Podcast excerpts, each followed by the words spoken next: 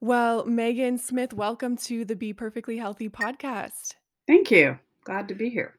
We're so excited to have you on. We have been doing almost a series on breast cancer. And so I think talking with you and your documentary was such a natural extension of all of that. But before we dive into all of that, give us a little bit of an introduction, a little bit of your history, and then what led you to want to produce the documentary that we're going to talk about today.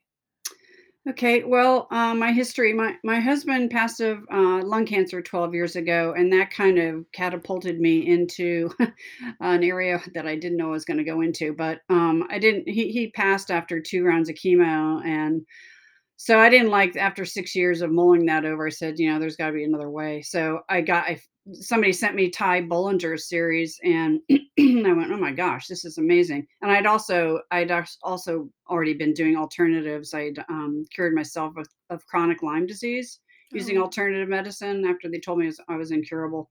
So I was already kind of plugged in, and so when I saw Ty's series, I went, "That's it." And then I met a documentary filmmaker. I said, "That's it." I, yeah, I was an investigative reporter already. I have a master's in science, um, biology, and I lobbied Congress for 12 years. So I had kind of this weird mix of background. So I graduated cinematographer, and we went on the road around the world, uh, Europe, Mexico, all over the U.S. and captured like probably 200 hours of footage. And I started, I sat down in the editing booth and started to make the first film, which is now going to be the second film. It's called a new oh, a new standard of care colon alternative cancer therapies. Um, and halfway through that, I noticed that 10 minutes of my film was on breast cancer screening and the horrors of mammography and what we could be doing instead. And I thought, you know, that's a big segment. Why don't I just stop what I'm doing and um, make us a short on that and then get back to this big film? So I did that. I went around to the film festivals. I sent it off to Cinema Libre Studio, just kinda I because I knew of them and their reputation for taking on, you know, things that are not of the norm. hmm And, um, they they said, "Yeah, this is great. We love this idea. Can you make it into a feature, 60 to 90 minutes?" I'm like, "Oh my gosh, sure."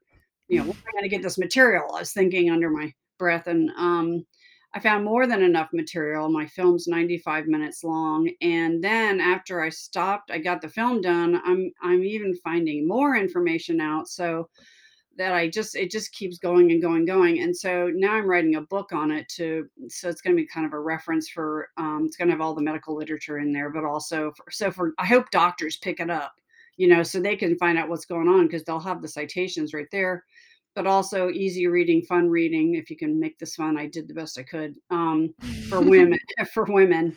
My film is kinda done in a, you know, kind of slapstick kind of tone too, just to keep it, you know, upbeat as much as possible. So anyway, um, that's where I am now, and so, um, and my film can I'll just go ahead and plug it real quick. It's at yeah. boobsdoc.com, B-O-O-B-S-D-O-C, as in documentary, dot com. Perfect. Yeah, we'll make Yeah. sure it's gonna be linked in the show notes. I actually just watched it myself last night Oh, great. In preparation for this, and it was wonderful. Uh, I'm I'm not sure if you're familiar with the center, the Center for New Medicine and Dr. Connealy, but this Mhm. is what we're doing and talking about all day long. And so anytime we find a new resource that we can refer patients to, it is so exciting and so phenomenal. So I'm so excited for our patients and then also the extended audience who listens to this to be able to have now your documentary as one more resource. Great, perfect. I hope it's all in one little capsule here. Yeah, definitely. Well, and then the book that's to come too. And it sounds like that the next documentary you're working on is going to be right up our alley as well. So we'll have to have a a return episode with you. But Great. give us a little bit of an overview of the documentary for someone who's just like, okay, what is boobs about? Give us kind of the one liner and then of course we're going to start to dive into it a little bit more.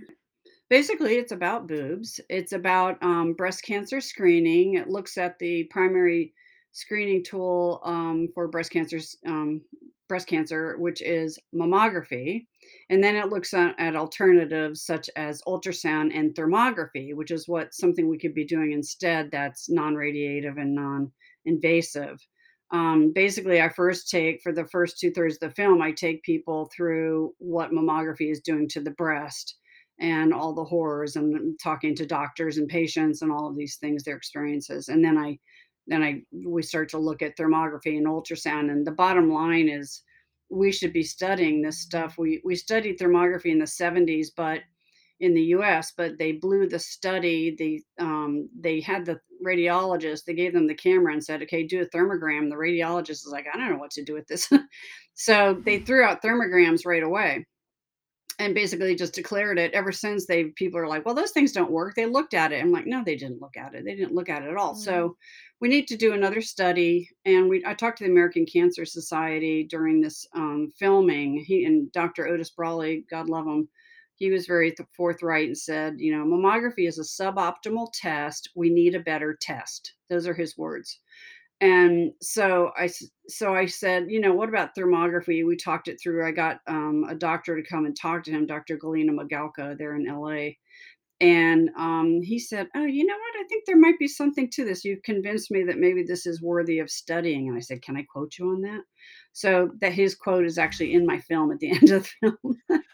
Well, I was so I mean, I was so impressed that you were able to get him on, and what he was saying, I was like, "Wait a second, this man is seriously influential, look at what he is saying. right.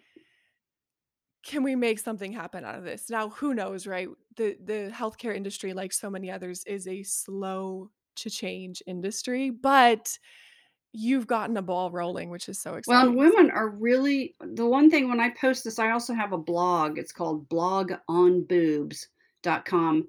Okay. And that's really starting to catch on. Um, women, when I start posting about why do we have to get a mammogram before an ultrasound, because a lot of women know they get called back, they get double radiation when they get the second mammogram. They're not allowed to get an ultrasound first, and they just have a fit. And that's one of the things women want changed immediately. So I see kind of that as being maybe a impetus to get something going on the Hill. I, I used to lobby Congress. I can do it again. Um, and I have done some preliminary um, briefings up there before COVID hit. Um, but I'm Mhm. happy to do it again. I just need to get a coalition of women behind me and get us all on the same page. But I think everybody's in agreement that they'd like to, te- you know, choose their screening test. You know, Mhm. be it Oh my yeah, goodness. mammogram There's so much there's so much I'm excited to dive into here, but can we start with I don't wanna give the whole documentary away, but I can we did. start with um, you know, I wanna touch on what are some of the concerning factors that you sort of explored with mammography in your documentary? And one of the areas too that I was particularly interested in is how did mammography become the standard of care when there's so much information kind of pointing against it? But let's start with what is concerning about Okay. it Okay. first. Um, all right. Well, basically, and I think people already know this, the radiation. Um, but the thing about the radiation is it's a lot higher than they're letting on. They're telling us it's the same. They have the sound bite. Medicine's so good with their sound bites.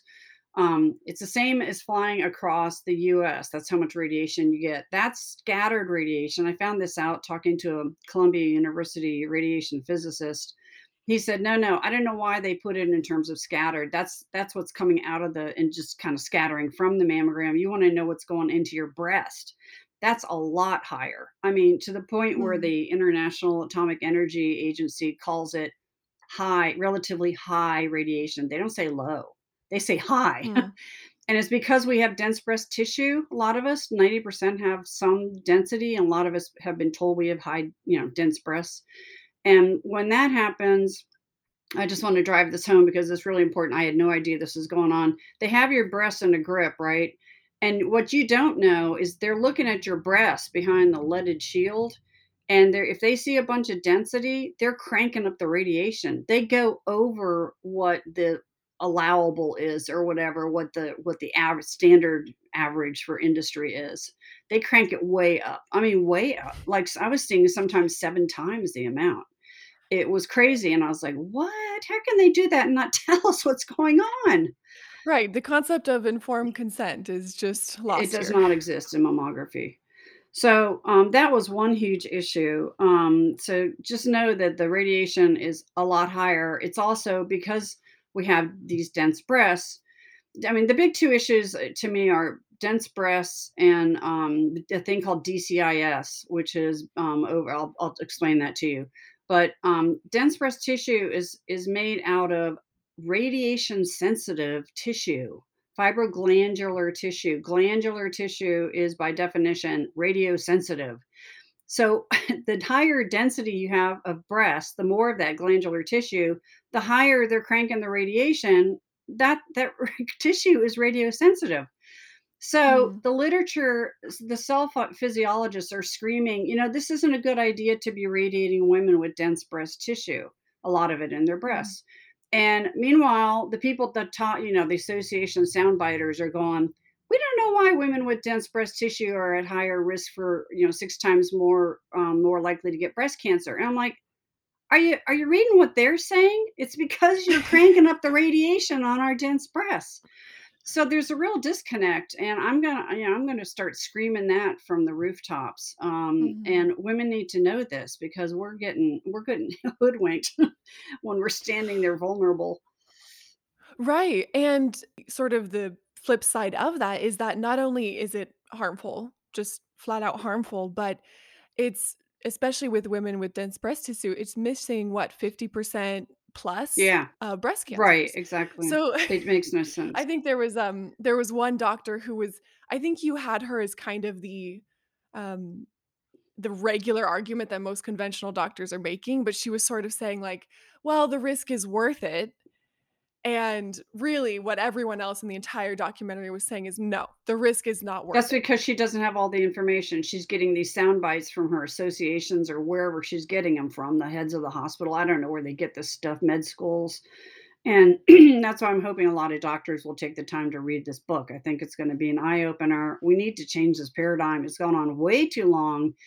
Um, they're looking at maybe molecular, but that that's more complicated. We already have ultrasound. Ultrasound by itself, especially for women with dense breasts, does it at least as well accurate accuracy wise as mammography.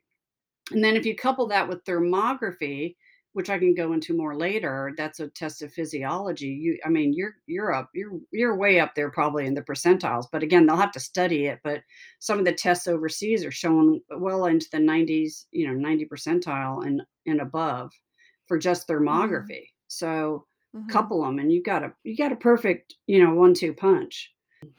So I'm curious as you were going through this process of making this, were you finding any information that was helping you understand how did mammography become the standard of care to where now it's, you know, it's taboo to wanna say, "No, I don't want that."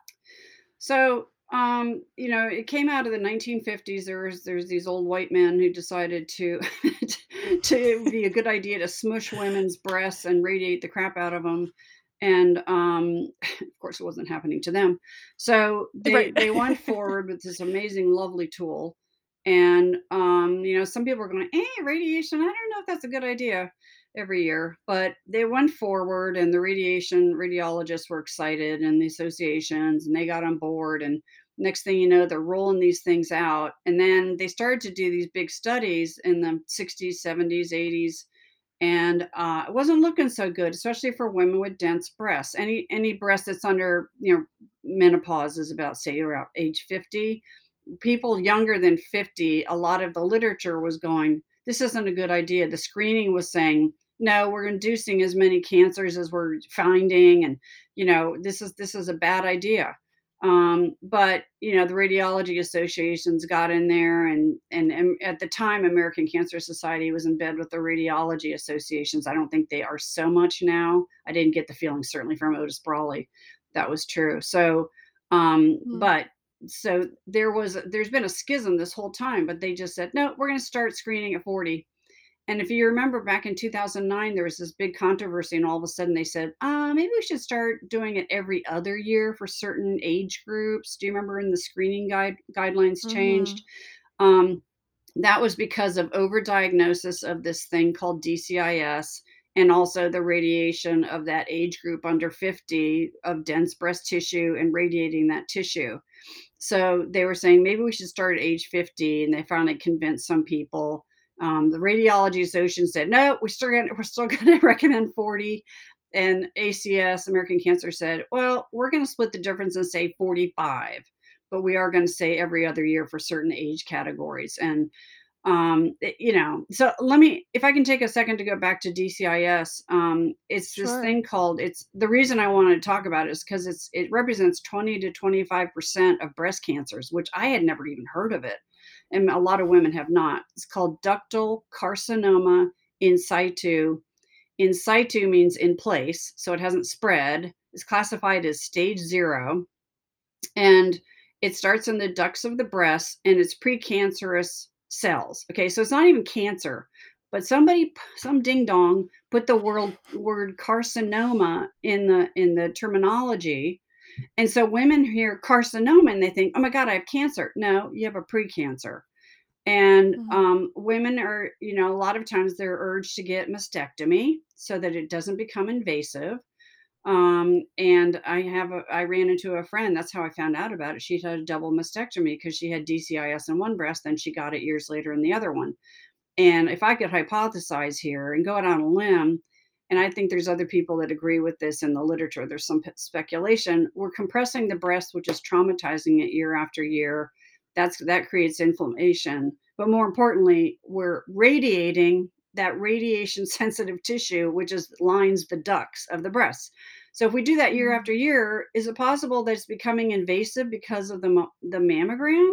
My guess is yes. Mhm. So Mhm. we're doing there's no common sense in breast cancer screening. It's just it's, like, gone out the window. I mean, a lot of medicine is like that, but this is just crazy the more I learn. So women need to be aware of this, and there's a lot of speculation now in the literature that they shouldn't be treating it. They should do watch and wait like they do with men's testicular stage 0 cancer. They do watch and wait, but for women, they say, "Well, we gotta take her breast off," you know?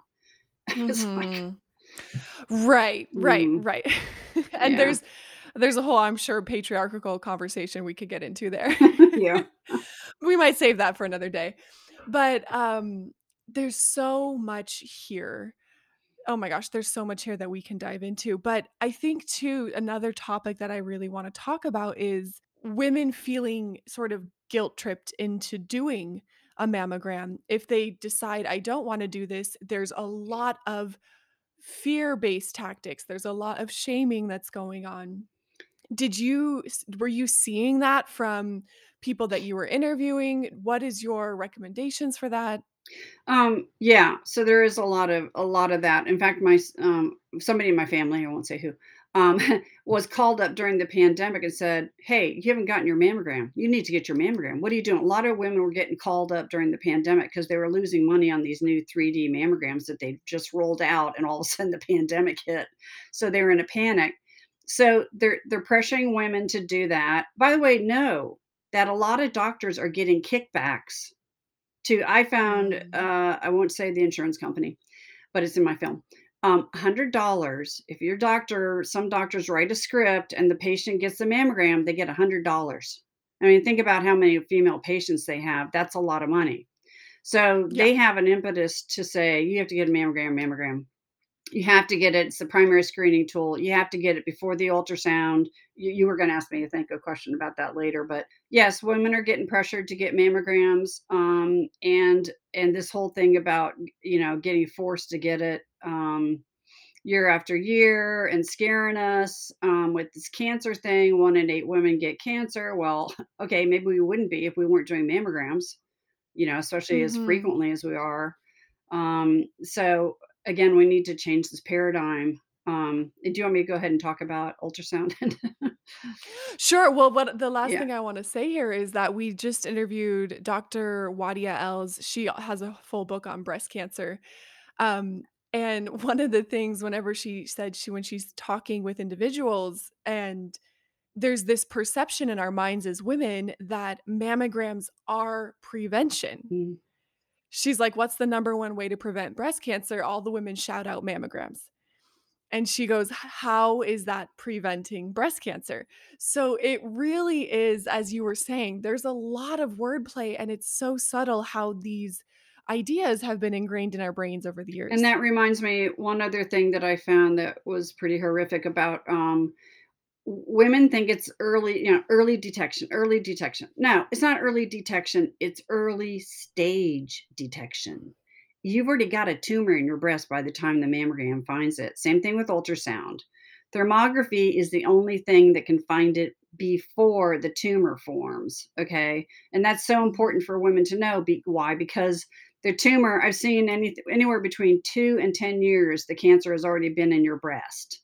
It's been in there Mhm. that long, and a lot of times it's it's missed a year or 2 or 3 years before, um, on the mammogram because they should be doing, Mm. you know, ultrasound and thermography instead, and they probably could would have caught it.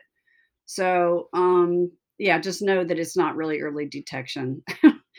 Right. Yeah. There's some more I'll say to that, but I'll wait till we get to the thermography Mhm. part, but yeah, there's we're not really being told that there's anything else we can do, and then or what you mentioned and brought up in the documentary is we have to first get the mammogram before they'll send us to the more effective, safer option of the ultrasound. So let's talk about that a little bit, and then we'll dive into ultrasound thermography. Right. So, um, and I haven't figured this whole puzzle out, but I will certainly I'm gonna do my best to get to the bottom of it. Um, okay, so somewhere along the line, Medicare Medicare is the number one, you know, insurance company. They're run by the government, and then all the private insurance companies follow what Medicare does. That's my understanding. That's what I've been told by several doctors. Okay, so Medicare decided, okay, mammography is going to be the primary screening tool. Um, ultrasound, thermogram, and MRI are going to be called adjuncts to the mammogram. So if you want to have any of the adjuncts covered by insurance, you have to have this the primary screening tool of mammography first, or we're not going to cover the adjuncts unless there's a real unless there's some you know they already know there's cancer in the breast or something. You know, weird. There might be exceptions, but not very often. So women are going to their doctors saying, "Look, I don't want I don't want to get my breast. It hurts. I don't want the radiation. I just want to go to the ultrasound. You're going to tell me I have dense breasts, and you're going to you're going to send me back to ultrasound anyway. Let's just skip this." And the doctors, they the standard of care is to get the mammogram. So they've got their hands are a little bit tied because legally they have to follow the standard of care. But I Mm, have heard, and I'm hearing more anecdote anecdotes about this that if a doctor is really smart about how to handle the what they call the DSM codes, they can somehow do something to get around getting the mammogram and they can they can um, go ahead and prescribe an ultrasound first.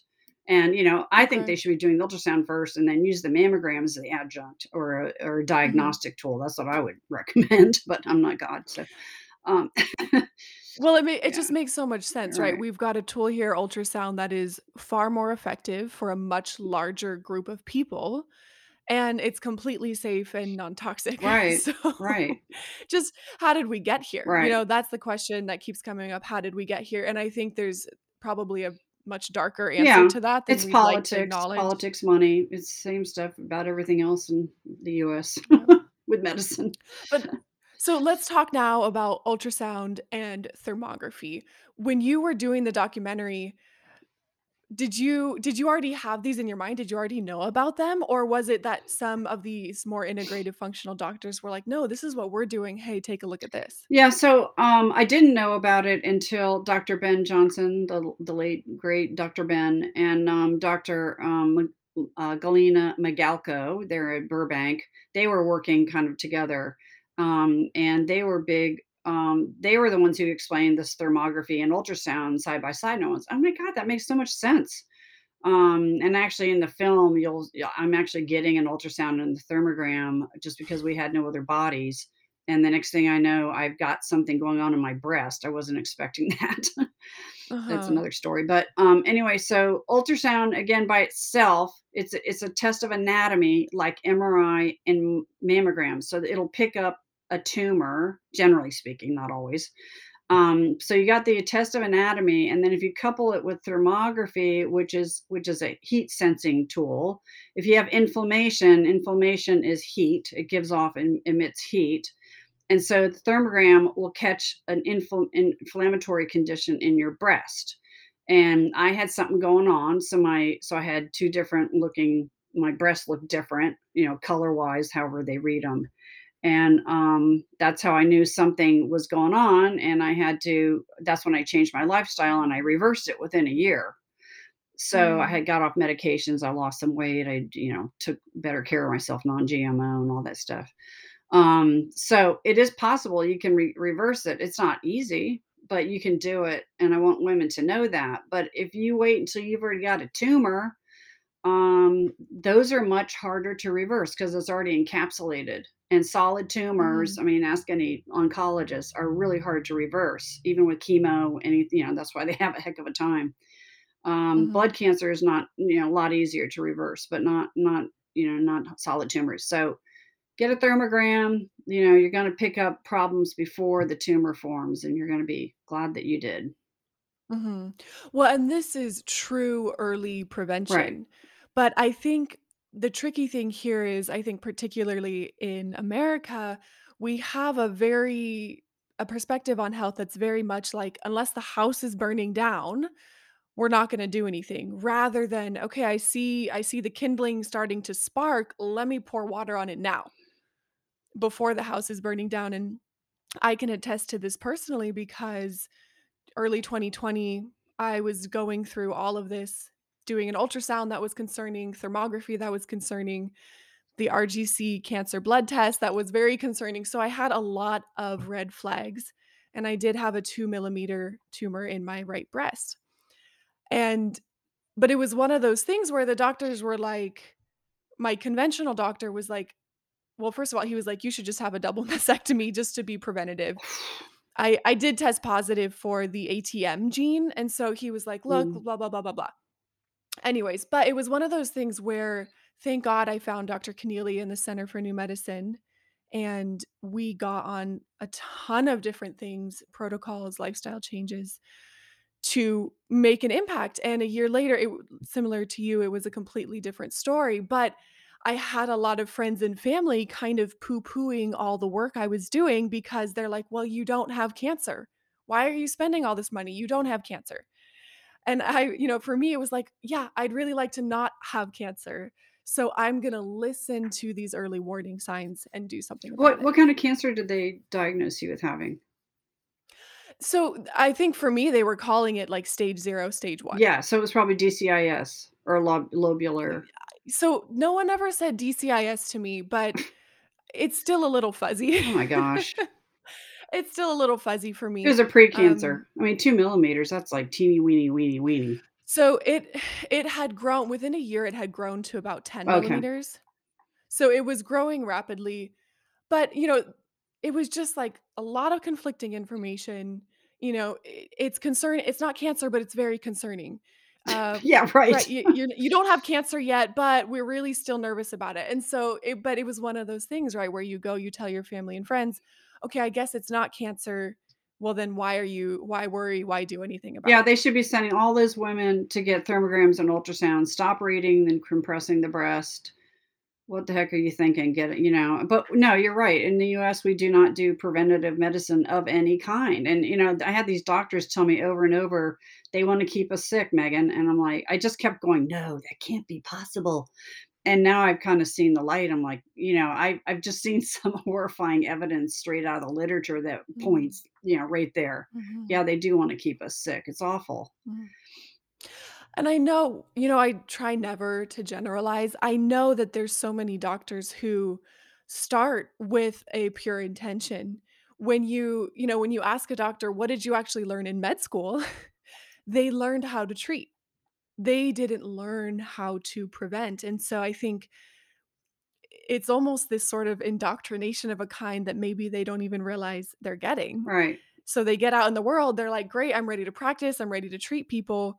And and then, you know, we've got the whole insurance system that's keeping them locked in these ten-minute consultations, so of course, like most things, it is a bigger issue than just, "Boom, we gotta change this one Right, thing." and and and it's not it's, um I don't think it's the doctors, I didn't mean to infer that it was No, no, doctors. no, and I don't think you were Yeah, were, that's no. okay. It it's the system, it's the higher ups, it's the it's the evil people the that are getting you know, have the stocks and the medicines and and whatever, and the insurance, you know, whatever's going on there. There's something there's something I haven't gotten to the bottom of it yet, you know, who are these people, Mhm. but I think it's a whole you know, it's a it's the association heads. You know, I'm not saying American Cancer, I think they were pretty, uh, forthright with me, but these other, you know, the radiology associations, the oncology association, they're telling people to eat sugar. It's okay. They overturned 3 3 this is in my next film, I'll go ahead and give you the the bottom line.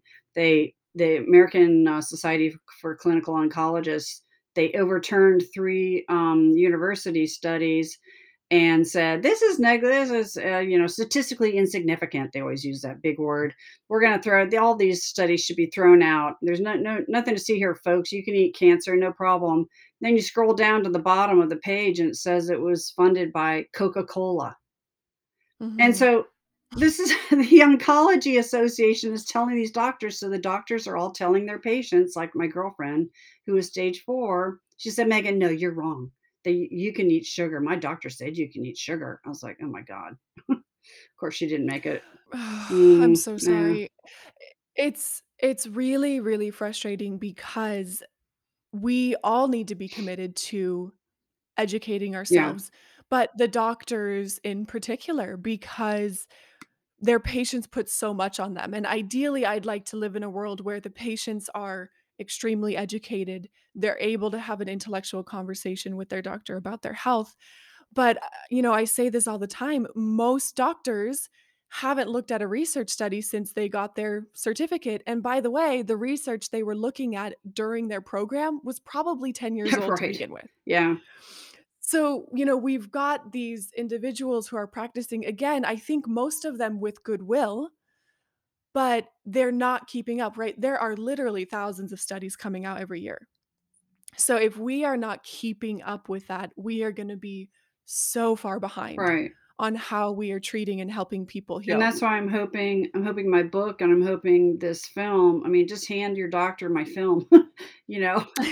um, and and or the book or recommend it or something. Get them to, you know, they need to educate themselves. They're they're taking the advice of their associations or whatever, whoever's high up above them, and they're not now on in these conglomerations of, you know, they're all all the private practices are disappearing and they're getting sucked up underneath these umbrellas, and the head whoever's holding the umbrella or those those people are telling them wrong stuff. So um, it's a mess. Right. Yeah. Have you since filming this, have you had to yourself, um, go to a doctor and say, "I'd rather not get the mammogram," and had a negative experience with that? Well, I actually had an interesting, um, experience with one my doctor. I actually moved on to another doctor, but, um, he's I said, um, I just wanted to see I was gonna get into a conversation with mammograms, so I was kinda I was being I was being a bad girl. I was like, "So so I haven't had a mammogram for a while. Can I have a mammogram prescription?" He goes, "Well, first I have to do an exam on you." I'm like, "What?" Why I've never had a doctor tell me that. And so he said, "Well, either I have to do it or the gynecologist here has to do it. You're not getting a mammogram prescription until we do a an exam on you." And I was like, "That's weird. I what what's up Mhm. with that?" And what's strange is American Cancer Society no longer and this is also bizarre, they don't recommend self-exams or exams by clinical exams. And I don't know What? what I don't I haven't gotten to the bottom of that either. Clinical breast exams are they and I don't know if that's the insurance companies saying, "We don't wanna pay for this anymore, we need to rush patients through," or Mhm. they're saying it's because women are getting overdiagnosed, they're finding lumps that are just, um, cysts, they're getting biopsied, it's costing a lot of money, it's causing a lot of pain. I so they're saying it's it's adding into the whole overdiagnosis of, like, DCIS. This is also adding to overdiagnosis. And so women are like, "What?" And so it was kinda weird that he was rushing trying to get me in for an exam. I was like, "Uh, that's going against standard of care."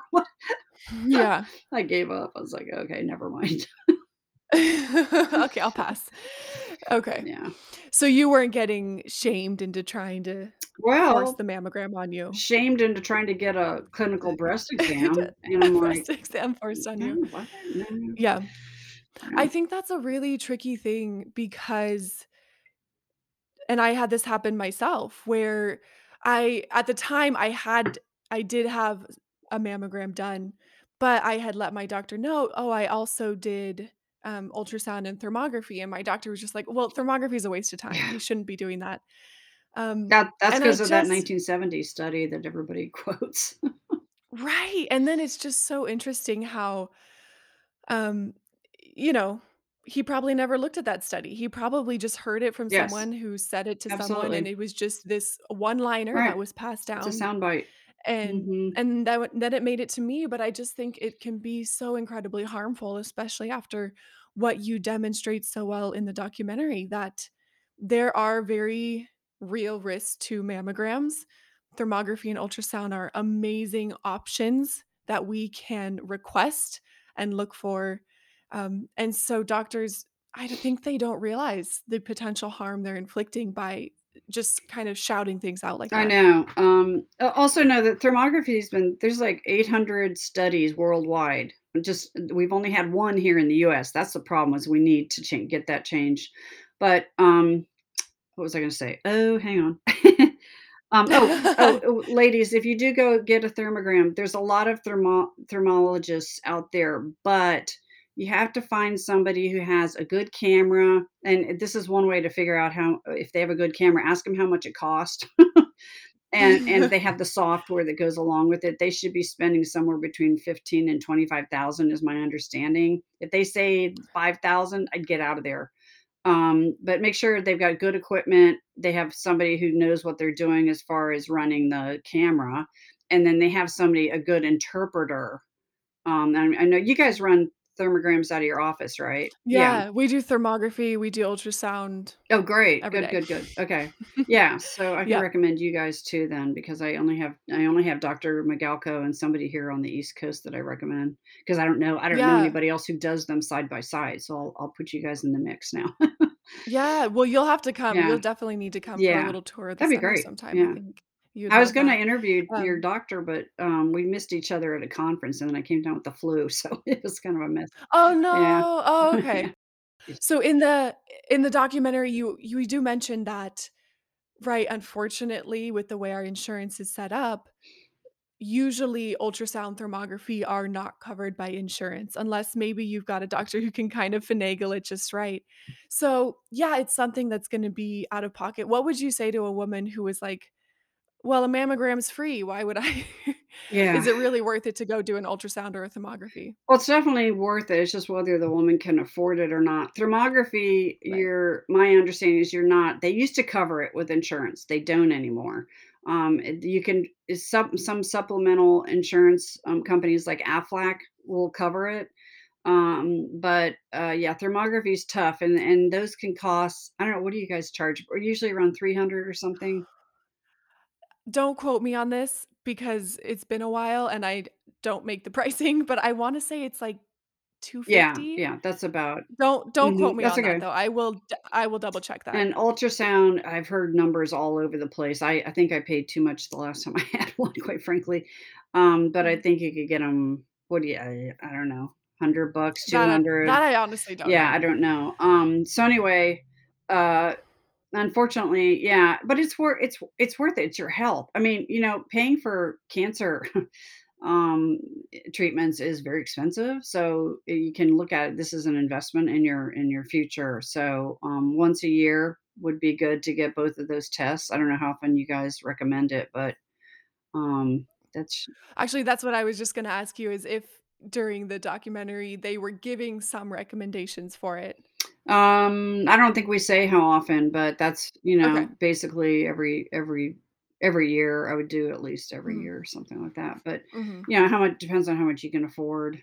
Um, d it Right. doesn't take much time, but try and do them at the same time or around the same time period, both of the Mhm. thermography and the and the ultrasound.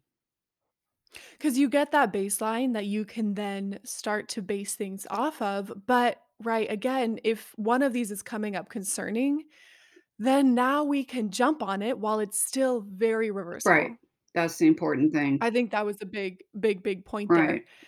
Don't So put it off because you're afraid you're gonna they're gonna find breast cancer, that's not a good thing to do.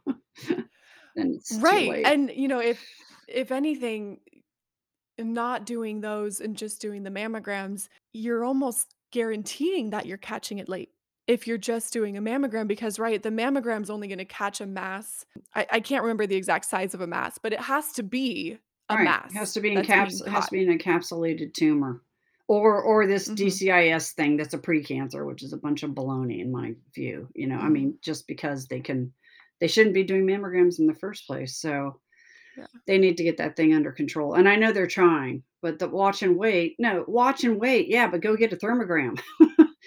You know, Well, right, and and this was this was what I wanted to touch on, and we did a little bit, is, y there's watch and wait, which sort of means let's do nothing, and then there's, like, watch and prevent, Right. Yeah. kind of, or Right. monitor with Right. prevention, and I think that's exactly what you're talking about here is we're using these safe methods to actually have early prevention going on, early detection, excuse me, early detection.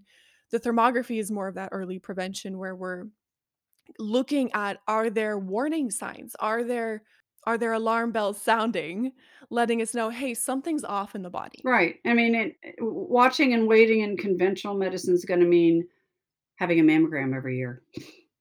Right, a So, they're gonna be inducing more, you know, problems, and eventually it might become invasive, which is what they're afraid is gonna Mhm. happen, but I my I contend that it might be the mammogram that's making it go invasive. Mhm. So, it's Yeah. it just it no common sense. There's no common sense. Yeah. Yeah. Well, you guys, there's a whole 90 what, 90 minutes plus? 95. 95 minute documentary that really dives into this so much more, tons of interviews. I love how many citations you put up in there. I think that's Good. phenomenal coming from, uh, public health research assistant background, it's so great to have everything be referenced, so I'm so excited just for the audience to be able to hopefully go use this resource Thank now. you. I I actually did that so that and I haven't heard anybody screaming from medicine going, "This is a bunch of quackery," and, you know, I haven't. I said, "I'm putting the I'm gonna put citations right in there. If they want more, Yeah. read my book 'cause I'm gonna have tons of 'em." Yeah. I don't wanna hear No, that so evidence-based medicine. "Here here's your evidence." You know? Right. Exactly. Yeah. Well, Megan, thank you so much. This has Thank been you. Can I plug my film and my blog site one more time? Oh, Okay. please, yes, and again, they will all be linked in the show notes, Okay. so go directly to the show notes, Okay, guys. just real quick, boobsdoc.com, B-O-O-B-S-D-O-C dot com, and then my blog, which is gonna be really helpful, it's like little excerpts from my book, actually, without the citations. Um, it's blog on boobs, B-L-O-G, on boobs, plural, dot com. Okay, perfect. Right. Again, guys, those will be directly linked in the show notes, so it's super easy. The documentary on your website, you have it's super easy to buy it or rent it. You have all the links there. I bought it from iTunes, I think, and just watched it on Apple TV, so couldn't be easier. Good. Yeah, it's like 4 bucks or something to rent it. Yeah, yeah, yeah. Well, again, Megan, thank you so Thank you. much. Thanks for having me. Appreciate it.